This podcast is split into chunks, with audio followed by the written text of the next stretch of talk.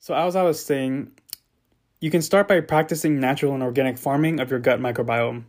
So you want to consider your gut microbiome as a farm and your microbiota as your own personal farm animals. Then decide what to feed them to optimize their diversity, stability, and health, and optimize production of beneficial signaling molecules that can affect our brains. The second thing you want to do is cut down on animal fats in your diet. So as I mentioned earlier, there is this growing evidence that dietary fat induces changes in the gut microbiome signaling to the brain via the gut's immune system, and how this can change our nervous system both functionally and structurally. Next, you want to really maximize your gut's microbial diversity.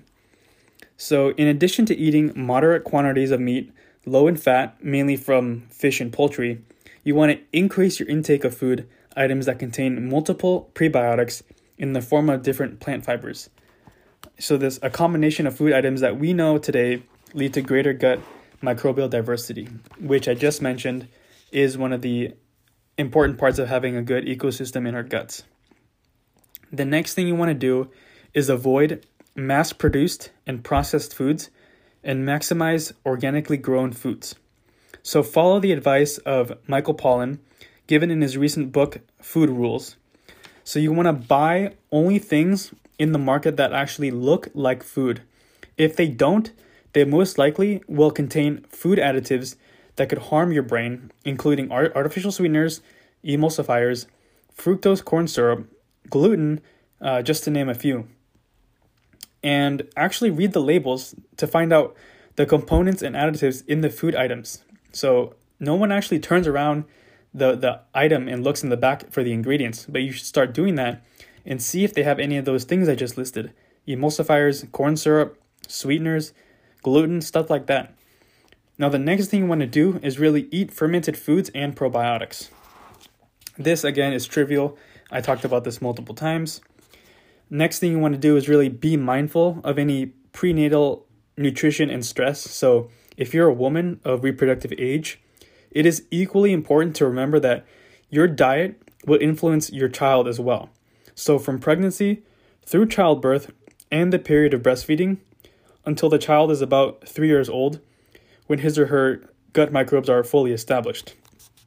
So you, in the words of Adam from Mind Pump, you really have to be dialed in and be in this sort of prep mode when you're going through pregnancy. So for those nine, ten months of pregnancy, you really have to be consistent with a healthy plant-based diet, making sure your baby um, you know, can can have a, a successful kind of development with their gut microbe and their brain.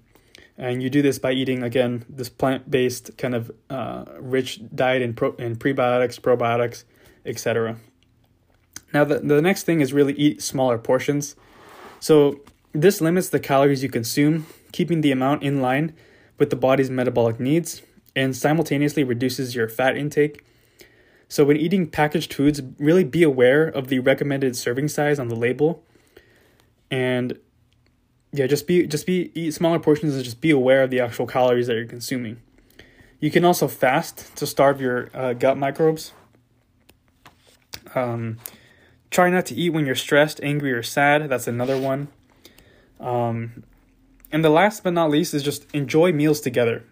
So the resulting sense of connectedness and well-being almost certainly affects the gut and influences how your gut microbiota responds to what you eat. So those are just the practical tips that you can really start today, uh, start right now to improve your gut microbe and, you know, the, your, your gut microbiota and the ecosystem in your gut. So I hope you enjoyed this book. I hope you enjoyed this podcast. Um, again, we discussed lessons you can learn from the Yanomami people. I talked about how diet is extremely important in shaping a baby's gut-brain dialogue, and the importance of breast milk, how important those H M Os uh, in breast milk are.